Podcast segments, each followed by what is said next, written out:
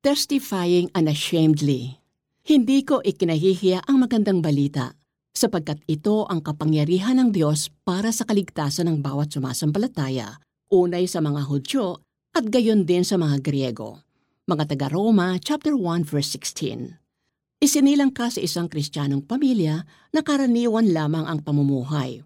Gayunman, ibinigay ng iyong mga magulang ang lahat mong pangangailangan. Higit sa lahat, Ipinamulat sa iyo ang pagiging makadiyos, mapagmahal sa kapwa, masunurin at mapagpakumbaba. Pero pagsapit mo sa high school ay na-expose ka sa pambubuli ng iyong mga kaklase. They call the girls offensive names, they curse all the time, and laugh to their heart's content whenever they hurt others. Feeling mo out of place ka, pero dahil ayaw mong mawala ng kaibigan, nanahimik ka na lamang sa halip na pagbawalan sila sa masamang gawain. Relate ka ba sa eksenang yan? Pag nilayan mo ang sinabi ni Apostle Paul kay Timoteo na siya ring itinuro ng iyong mga magulang.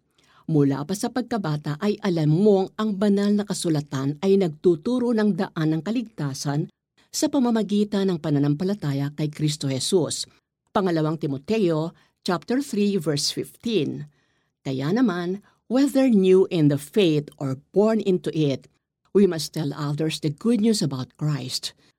Be encouraged by what the Apostle Paul told the Romans. I am not ashamed of the gospel, because it is the power of God for the salvation of everyone who believes. For in the gospel, a righteousness of God is revealed, a righteousness that is by faith.